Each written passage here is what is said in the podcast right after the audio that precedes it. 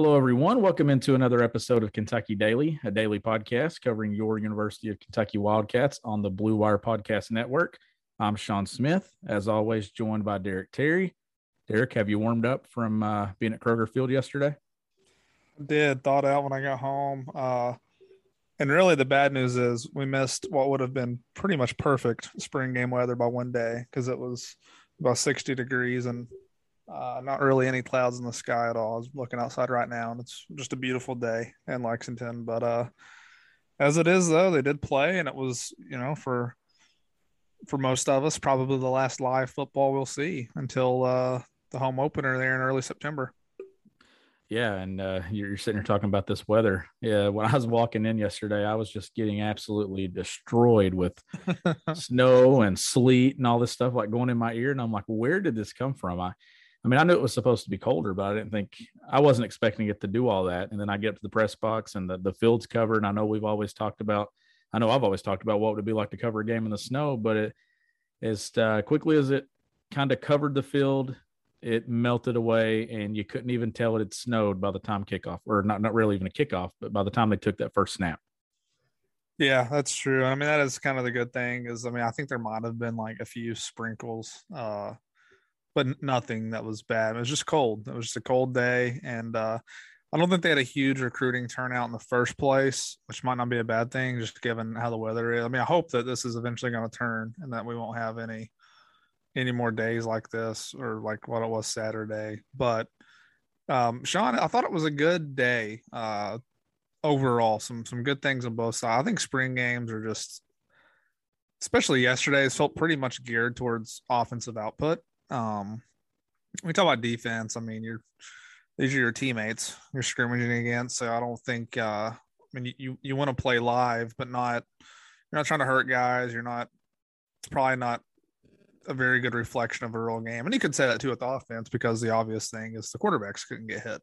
Um, but besides that, I just some of my takeaways, man, just they're they're pretty pretty well off at almost every position outside of I would say offensive tackle I think they could use someone else there if they if they really wanted to go that route. And we'll talk more about this tomorrow uh, when we do a defensive takeaways. But corner, those were really the only two spots that I left yesterday thinking, you know, maybe they could be a little bit better off at those two spots. But overall, I feel like coming into a season and, and for one, having a pretty good quarterback probably helps us a lot. But I just feel more confident, I think, in this offensive unit, despite some of the personnel losses and coaching staff changes then I have I don't even I don't even know how far back I would go. I mean, it's been I think they're in great shape offensively. First thing you tweeted about yesterday when you walked out of there was Kentucky's offense and how they have all the pieces. And it, honestly, it wouldn't be surprising if they are very good on that side of the ball, Derek. And I know uh, Will Levis talked to us after the game yesterday, and he was talking that there's about that was probably about 25 to 30 percent of what they will be so it's still a lot of stuff. And he said, I think it was a, sort of a quote, like a lot of fun stuff still that they'll hold on to and keep in their back pocket. But you you saw some fullback, uh, you saw some different things, but then you saw some of those things too that were established under Liam Coen. Uh, one thing would be Tayvion Robinson, transfer from Virginia Tech.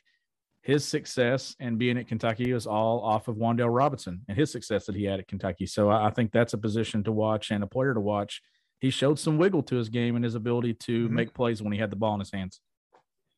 Yeah, he he had uh looks like going by the stats, he had three catches for 42 yards. Definitely showed some uh, run after catch ability. I mean, I think he's going to be if you're if you're taking any kind of early who leads Kentucky in catches this year, I think he's got to be the guy that you look at. Um, think he's going to get quite a bit of volume, and he looks to be pretty sure-handed. I mean, this was a guy who was an what third team All ACC performer yeah. at Virginia Tech. I mean, this is a guy who can play. I mean, he, you know, he's not getting kind of the fanfare as a transfer as a guy like Wan'Dale did, just because obviously Wan'Dale um, was was very good at Nebraska, but probably more so he was a highly profiled recruit who was from right down the road who was committed to UK at one time. And one, they they desperately needed a guy like Wan'Dale to come in last year.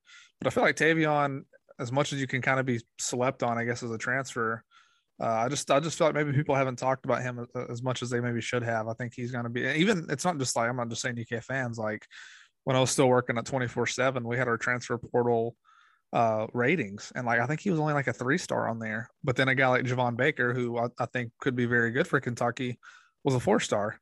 But if you look at the production in college, there was no question Tayvion had been much better to that point. Um, so I think those kind of things, the recruiting or the uh, transfer ratings are kind of in the infancy still. I mean, this is a pretty new concept for everybody. Uh, I don't even know if there's a really good explanation as to how they do ratings, but I, I feel like Tayvion is is going to be pretty good. Um, speaking of the receivers, Sean, the one guy who kind of I don't know if I want to say stole the show. I guess I guess when I left there yesterday, the guy that I was most excited about was Dane Key. Yeah. Um, I think you can say stole the show though. Yeah, like I he, think so. He he really he really well, both of his catches were I mean, he had a touchdown catch on a ball that Will Levis almost knocked him down on and got his head around just in time. And then Beau Allen found him for, you know, one of the better throws of the day. Um, made a nice sleeping catch. I mean, he had two catches, but they went for 43 yards and one was a touchdown. And I didn't obviously get to go to the um, open practice that they had for media, but um, from from the people I've talked to and just based off the reporting, coaching comments, I mean, he's another guy that I feel like you can pencil him in as someone who's going to play this fall as long as he's healthy. And uh, I, I, don't I don't know what there's still so much time left before the season starts. Um, I asked my my brother went, and then my other buddy Josh went, and I, I asked them. Like, I, I didn't even know like a good number to put on the over under for catches for Dane. I wasn't really sure. I said something like 25 because that's basically an average of two per game to make a bowl game. I mean, that's like pretty light work, uh, I would say. But for a guy like I, I don't know. Like, I don't know what a number would be because he will be competing at a spot that has Chris Lewis, who I like a lot, and I'm to get to him later. But then also Javon Baker is going to come in, and I think you would assume – that Baker's being brought in here to be a starter. Um, he, he brings some physicalness to that room that no one else has. And then obviously you got another guy too, like I think Barion Brown will probably carve out a role for himself in a different position, but they got a lot of mouths to feed this year, and you haven't been able to say that much here recently. So I don't even know like what a good number is, but I, I just felt like of all the guys that we've seen early enroll and come in here as a freshman, he just he just looks different than what these other guys do think about how much that position and the quarterback position has developed and changed since we started this podcast. Yeah. this podcast was started in August of 2020. And then late November 2020, we, we saw them struggle in a lot of areas and they were at a crossroads at, the, at those spots and, and they figured it out. And I think that's the thing is, is how quickly they got it figured out. And then the talent that they have there now and the pieces and the options at wide receiver, like that's a room that has a lot of talent and it's going to be impressive. It's going to be fun to watch because there's it's not just that they have pieces, but there's competition at those spots too, Derek, and it's talented competition. It is. I mean, I think I had that tweet around signing day. So it would have been in December. I think it would have been before they even added Javon Baker. But when we started this podcast going into that 2020 season, the only four star in the room, if you're going off the 24 7 sports composite, was Michael Drennen, who was technically an all-purpose back coming out of high school and is back at running back now. Uh, but he was playing wide receiver his freshman year. That was the only guy, and he he basically made zero impact that season. Um, and then you flip it to what's going to be the 2022 season. I, I, forget. I mean, I can just reel them off. Uh, looking at this list, Tayvion Robinson was a four star in high school. Dane Key was a four star. Uh, Chris Lewis was a four star. So those are the guys who had a catch yesterday. And then you got Barion Brown, Jordan Anthony, um, Dekel Crowdus who didn't play yesterday. He was a force. I'm, I'm forgetting guys. Like you get the point though. They have a bunch, and they had pretty much none two years ago. So that's been a position that you know that was a big deal when they hired Liam Coen. I mean, they wanted to you know revamp the offense, and I really think I mean it started with you know Jon Sumrall recruiting some guys. He got Chris Lewis out of the South who's a four star guy who I'll get into him again here in a second. But uh, then you had Dekel Crowdus. These are guys who kind of still believed kind of whole through the Eddie Gran coaching change with Liam Coen. And then I think you got to give a lot of credit just to the offensive switch. And then you had guys um, like Scott Woodward on the recruiting trail, Liam, and then you know, probably some other guys too who you helped get Barion Brown, who is a you know top 100 ish wide receiver. uh, player in the country. I mean, you saw him at the All American game. He's just going to have a different gear than these other guys. I think Jordan Anthony might be a little bit more of a project type just because he's so small at this point and he's not probably probably not really been in a real weight program yet. So we'll see what he develops into. Um, and then Dane, Dane's the other guy that you look at.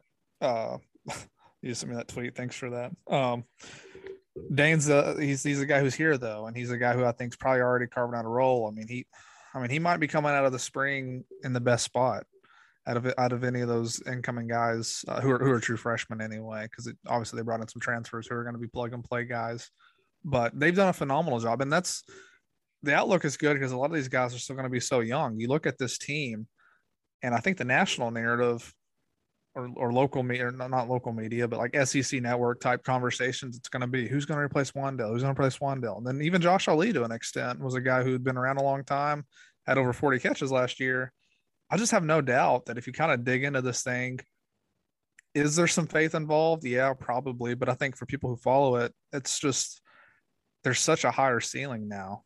And you're not, you should be in a spot where you don't really have to rely on a guy like Wan'Dale Robinson just getting a ridiculous amount of targets because you should have more guys who are capable of getting open and guys who can produce for you. So some of these guys will still be young, um, but I expect that the talent level is going to be pretty clear. And I think with a potential high draft pick and Will Levis at quarterback, and then you add in the tight ends, so we've not even talked about yet. Yeah. I mean, there's a lot to like about this offense. Yeah, and, and let's talk about Levis there, Derek. I know it's the spring game and you, you don't want to take the thing with spring is you can take a lot, but really you, you don't want to look at things too deep because it's a, it's a blue white game. Like obviously it's a controlled setting when it comes to the quarterback position and things like that. But I thought he looked good for the two drives that he had. I think he looked exactly the way you had hoped he would look going into that game. And I think you're you're seeing it now. And you saw I know Justin Rowland tweeted it yesterday that he thinks that Levis is the best UK quarterback since Couch. And when you're talking talent and draft position and where he could fall in that draft, I mean, Andre Woodson was a six round pick, I believe. Jared Lorenzen was undrafted. Yeah, I think it's fair to say that, that he's the best when it comes to that end of it. Now, he still had he still needs to do things and add to his legacy. We know the, the legacy that Lorenzen left and Woodson left, and even Mike Hartline in that final season. But Levis is right there when it comes to talent that he, he could be the best since Couch. Yeah, I mean, Woodson was the quarterback when I was first getting into UK football. I mean, those good years, and I mean, I always have a soft spot for Andre Woodson. He was by far my favorite UK football player for a very long time. Him and Randall Cobb.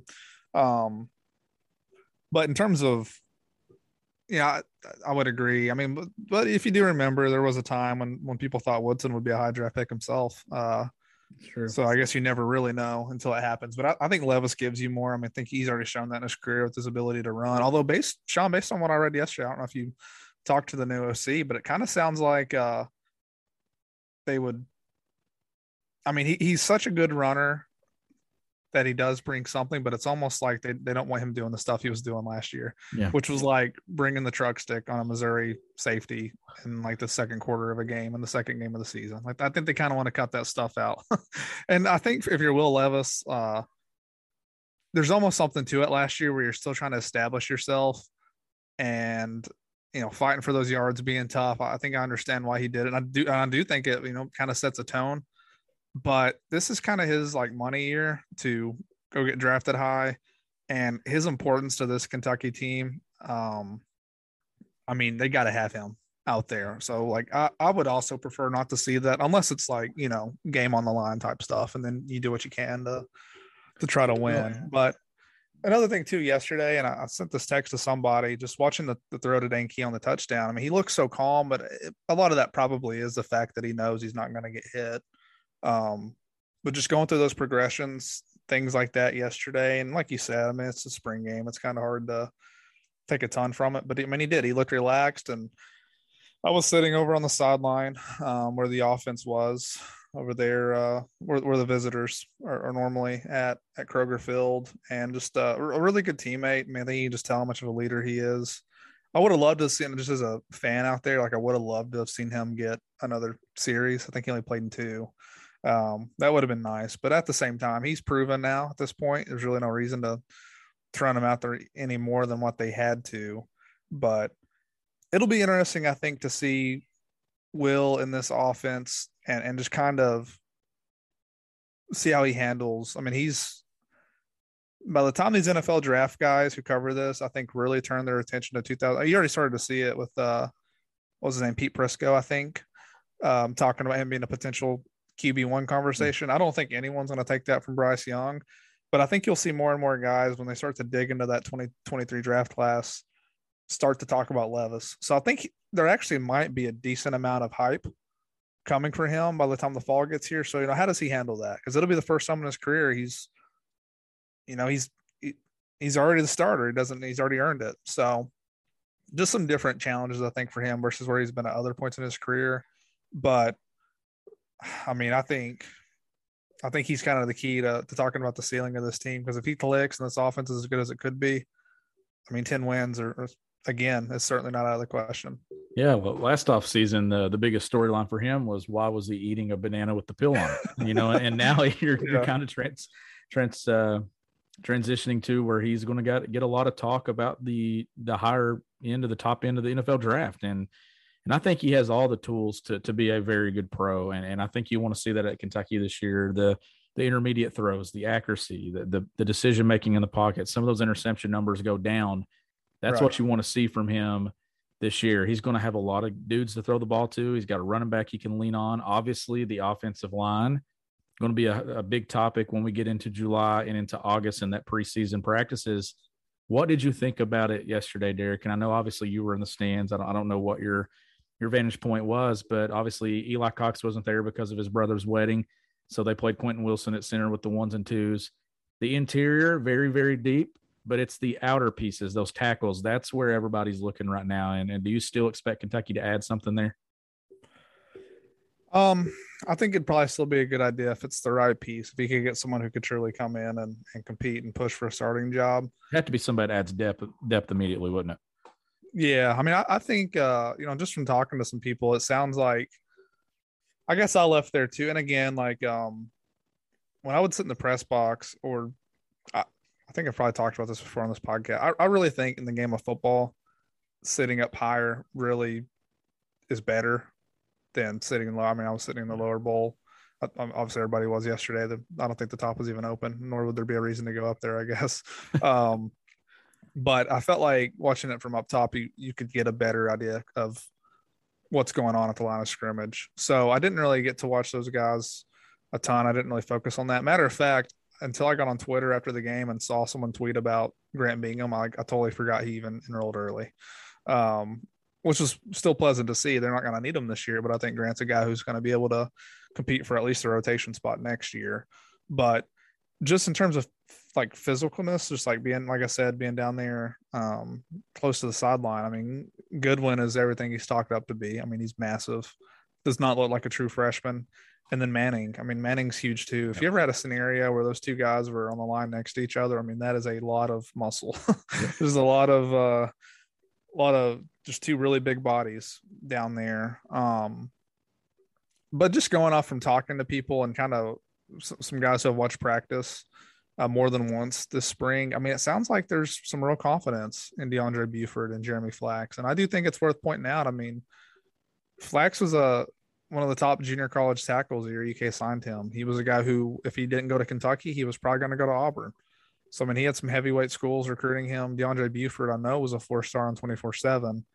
Um, his his whole thing though was you know he was on the lighter end whenever he came into college. He, he didn't weigh very much. Needed to work on his body but he's very athletic. I mean, I, these are these are two guys who I think, based off recruiting, I mean, pretty good caliber recruits. And then Goodwin is a guy who I think probably as of today is at least competing for a backup tackle spot. I think he's probably going to play this fall. Um, so I think if you like to me, the guy, and I th- he said he's going to make his decision. I don't think it's going to be Kentucky, um, but Tyler Steen, someone who is a proven SEC starter. I know it was at Vanderbilt, but still someone who knows what they're getting into. That would make sense to me, maybe more than taking a highly rated recruit who might be transferring from a school but doesn't have a ton of action. Because then if they do that, I'm not sure yeah. you're really in a spot that's any better than what you're already in. Um, so maybe for a guy like Flax, maybe the coaching change did some wonders for him. Who knows? Um, really, until we get to to the fall, it's going to be hard to know for sure on tackle. But I don't think it's like a dire need type situation no. like where if you do if like if you absolutely do not address this then you're going to have a bad season like i don't think it's that no. extreme um, but i do feel really good about the interior and again like like i said I, it's just different for me now I, I don't think i even realized that cox wasn't out there until the game had already started like i just wasn't even really looking for him i didn't know he was out because of his brother's wedding but uh the, the line play too i mean it's just another thing where i mean I, I, think they've recruited pretty well, and I, I really don't have any worries at all about the interior. I mean, Cox moving to center. Uh, I guess that's a, a bit of a storyline because they've done so well there. I mean, they had Drake for four years, uh, Jon Toth basically before him, and then the one year of Fortner was great. I mean, Fortner's going to get drafted now after that season that he just had. So there's a lot to live up there, but I think Eli will do just fine. And then Horsey's a good experienced guy, and then Manning. I mean, I don't I don't know what was going on at Auburn. Maybe Auburn was just so good at offensive line that this kid couldn't start, but I, I don't know what was up with that because I think he's going to step in and do a great job. Get ready for the greatest roast of all time the Roast of Tom Brady, a Netflix live event happening May 5th hosted by Kevin Hart. The seven time world champion gets his cleats held to the fire by famous friends and frenemies on an unforgettable night where everything is fair game. Tune in on May 5th at 5 p.m. Pacific time for the Roast of Tom Brady, live only on Netflix. It's only a kick, a jump, a block. It's only a serve. It's only a tackle, a run. It's only for the fans. After all, it's only pressure. You got this. Adidas.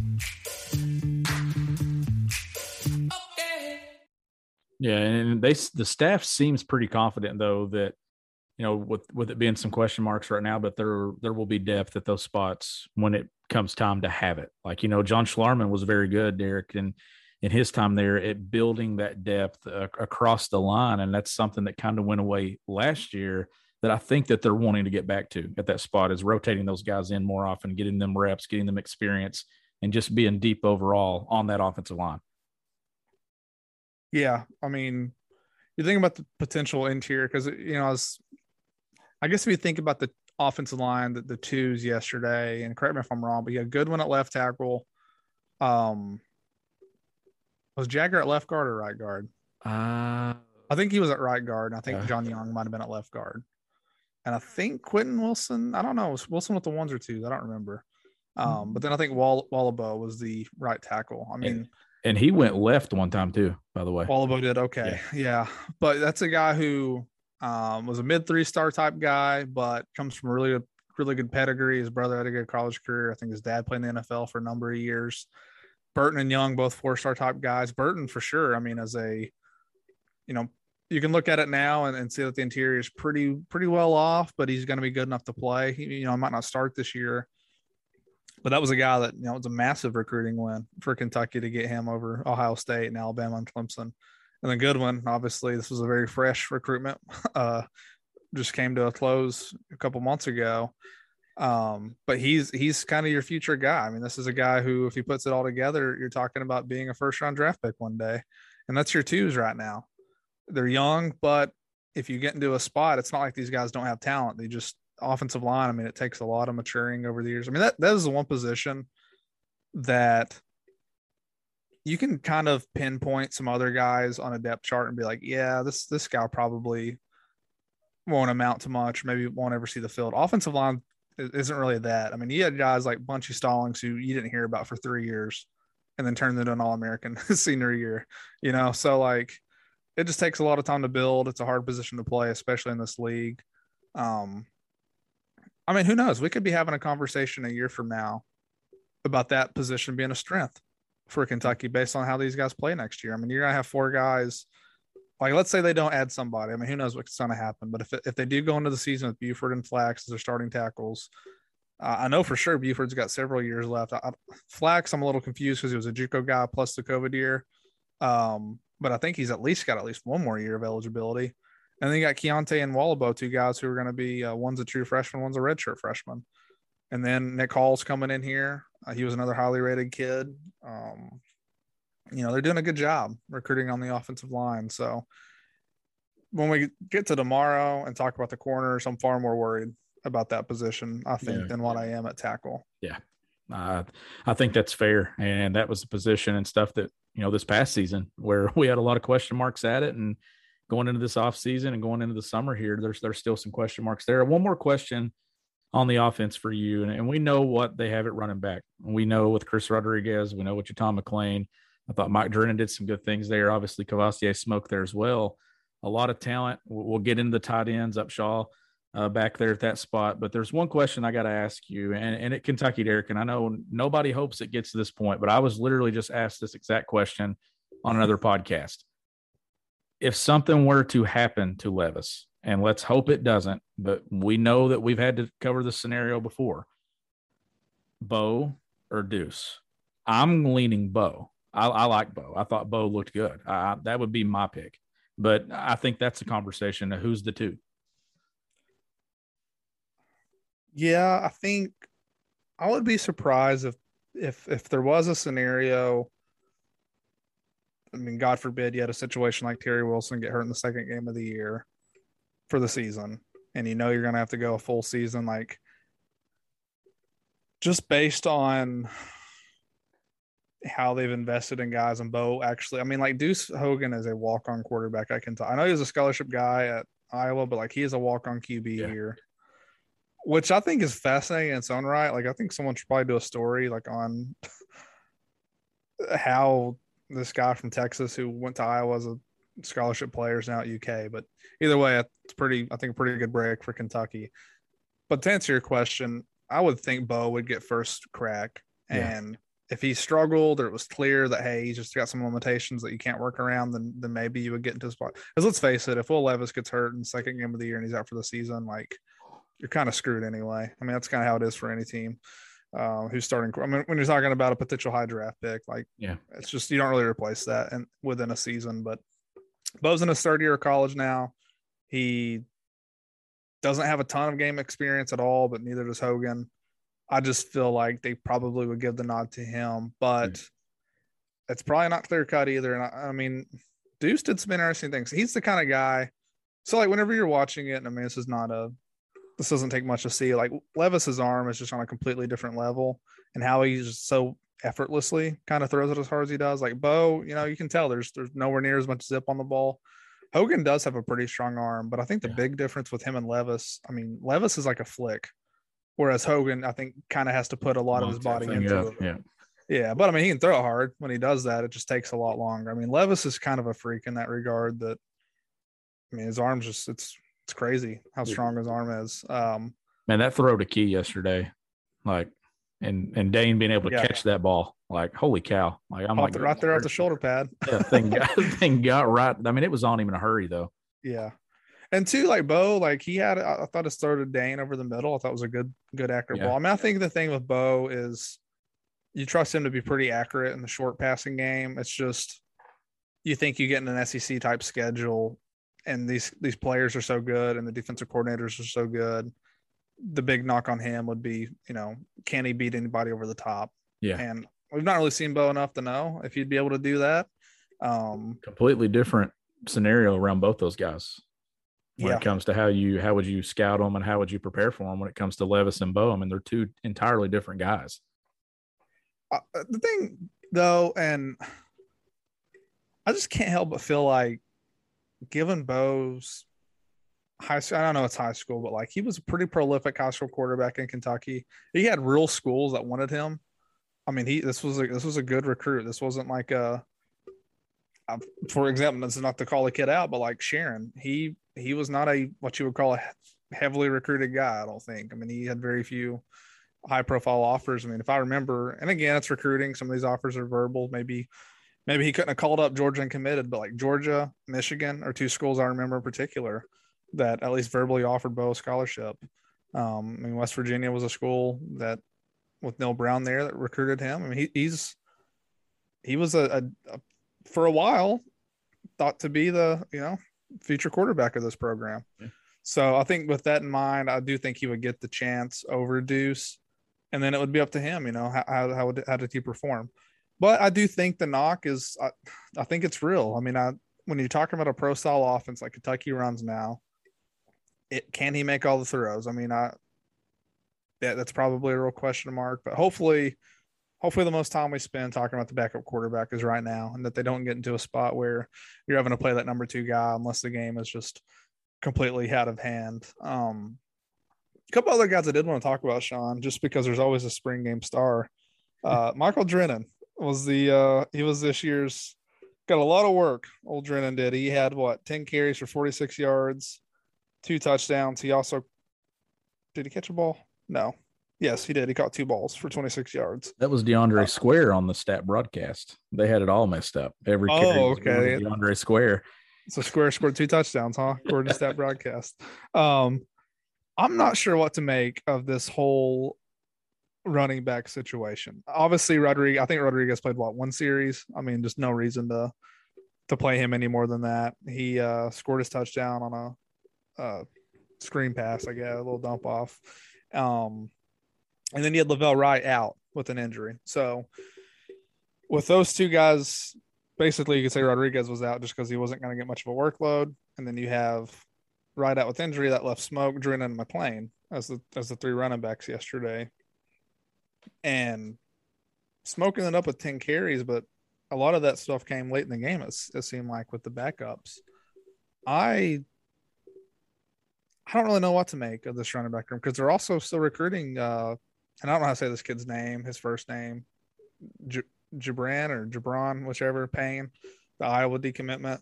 Um, I think he's supposed to make a decision here soon. I don't know how it kind of stands for UK. It's UK or Notre Dame, but I wouldn't be surprised if you know Smoke's in a spot now. He's a he's a fifth year guy. He very briefly in his career as a redshirt freshman in 2019, you could say was ahead of Rodriguez after Rodriguez's fumbles against Toledo. Yeah. But once he got to about midway point of that season and Rodriguez took over, it's he's pretty much been second fiddle to Rodriguez ever since. And let's just face it, let's just call it what it is. JuTahn McClain is much more versatile. JuTahn McClain is going to play over Kavosiey Smoke this year. I have no doubt about that. So at best, if you're Kavosiey, you're looking at probably third string carries. Well, I think what La'Vell Wright did last year and what people have talked about him this spring, I don't know that's a guarantee that he's going to play over him either.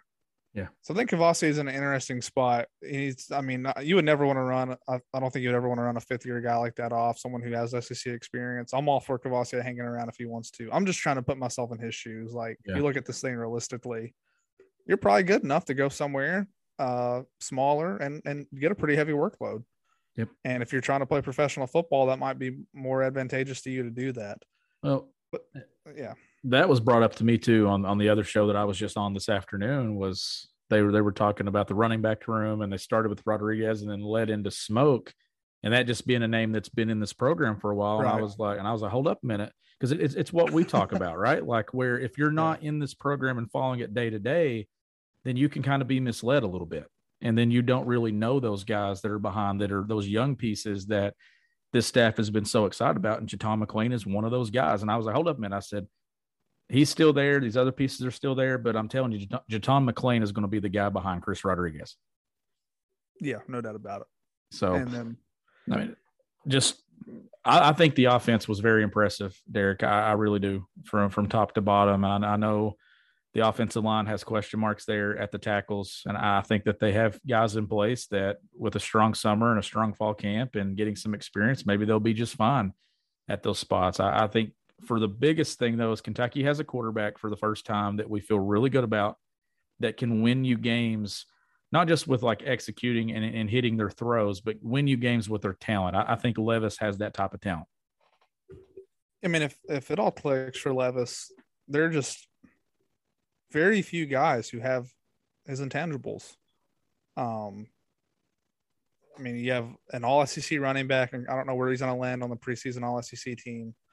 Probably second team, and uh, yeah, I would say around what was, was he third team this year? I think Rodriguez was a third team Yeah. all SEC back. I mean, he's going to be a preseason all SEC running back. Um, then you have Levis as a potential high draft pick. We haven't talked about the tight ends. I, I thought it was more than anything. I thought it was just really good to see Keaton Upshaw out there.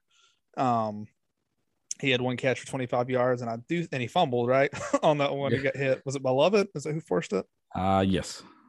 Um, and also, I'm pretty sure in a real game that would have been called down. I think the quarterback actually got sacked on that play. And Um, Levitt's a guy we'll be talking a lot about tomorrow. Yes, uh, certainly. Oh, also shout out Justice Dingle. Uh, showed some niftiness on that catch and run that he had out of the fullback spot. I mean, it sounds like I don't know how often they're going to line up with the fullback, probably a couple times a game, maybe. Um, but good for him that he's carved out some kind of role for for himself because defensively it probably wasn't going to happen.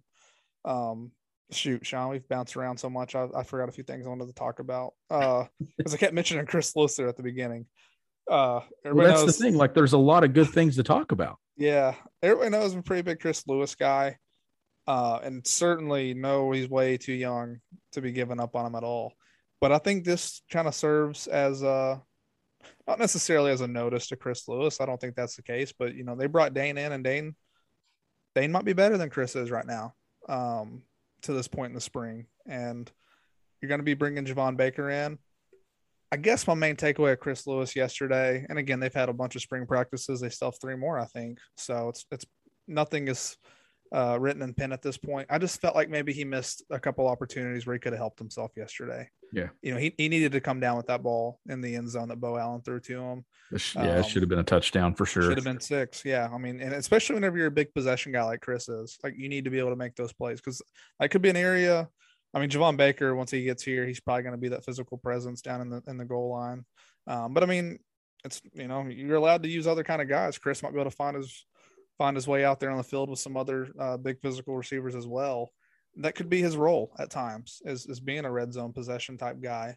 Um, I still like him a lot, especially physically. Here, like I remember talking to him last year at media day. He looks like he's put on some good weight already. Plus, you've had Will Levis talk about him in the in the spring as a guy, and I think during bowl practices last year he was a guy. So I think Chris has a lot of talent.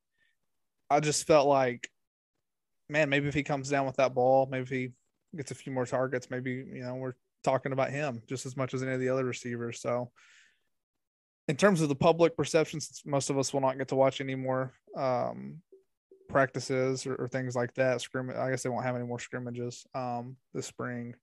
But I just felt like maybe he missed an opportunity for himself.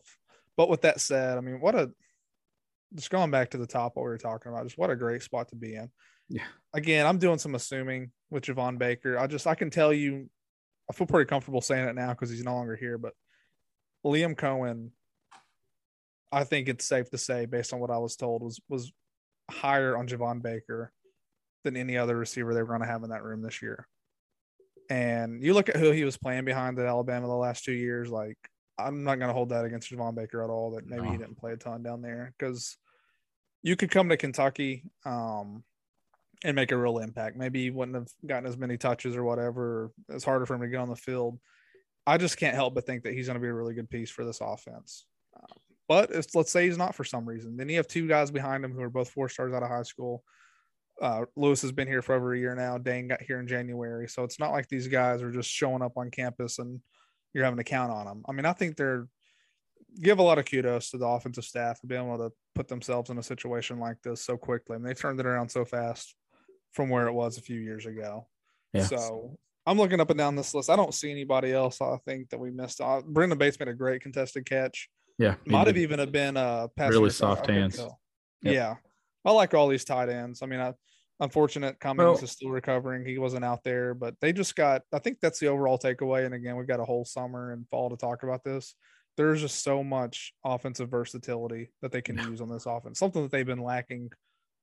I mean, even going back to that 07 offense, I mean, it's kind of set in stone, right? You had Stevie Johnson was awesome. Keenan Burton was a great college receiver. Dickie Lyons was a tough slot guy, and Jacob Tamme was a great tight end. Yeah. But like that's kind of like what it was. Uh, I mean, those guys all perform, but this year's team, I think, is going to have so many talented players who can do a lot of things that man, if they can just have average play at tackle, and if Levis takes that next step, I mean, this should be a team that's scoring over 35 points per game, like 35 per game, I think. And what what about Demarcus Harris? What do you think? A, a guy that, yeah, that's yeah. what I'm thinking too. A guy that's been in the program that has shown that he's gotten better. I could could see him carving out a role too.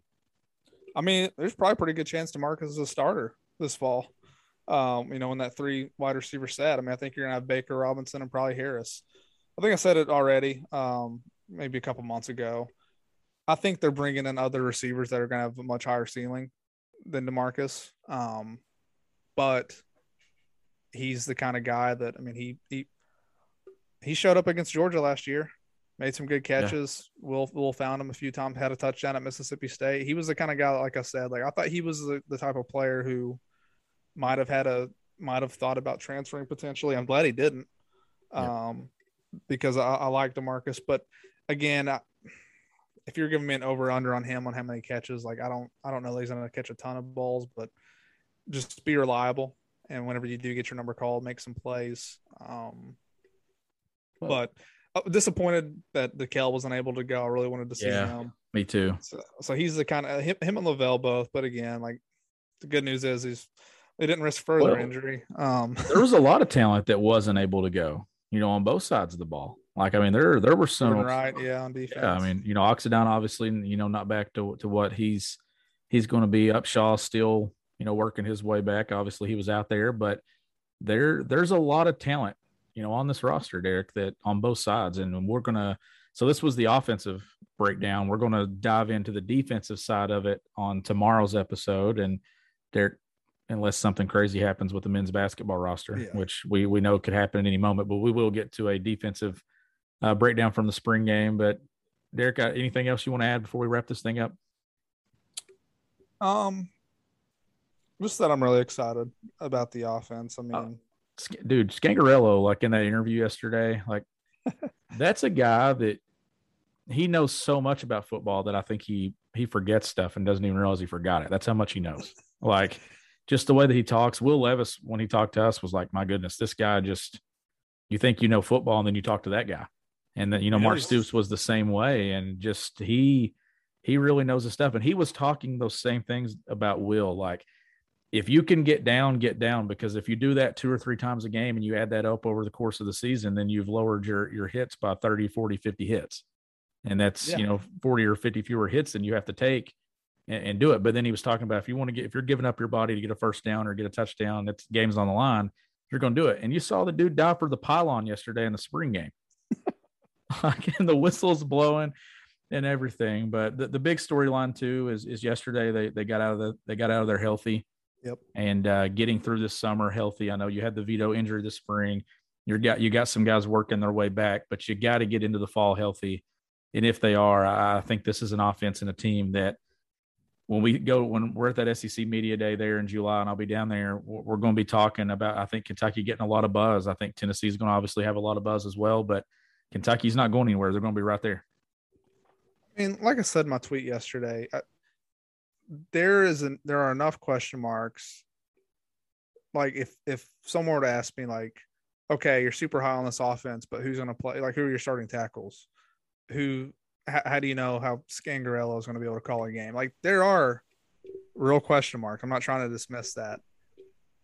I just think that like if people sit down and kind of and again like another thing too is you're to be counting on some young guys. So how how how will he actually whenever he gets you know press coverage against Florida in the swamp? You know how does he react to that? Can Barion Brown get to carve out a role? Like again, not everything is set in stone, and there's going to be a little bit of faith involved.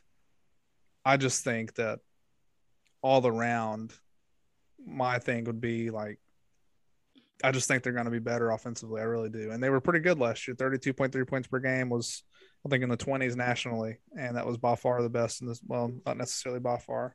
I think it was the best since 2016. I think 2016 they averaged 30 points per game. So that's only two times in the Stoops here they've averaged 30 points per game, at least 30 points per game.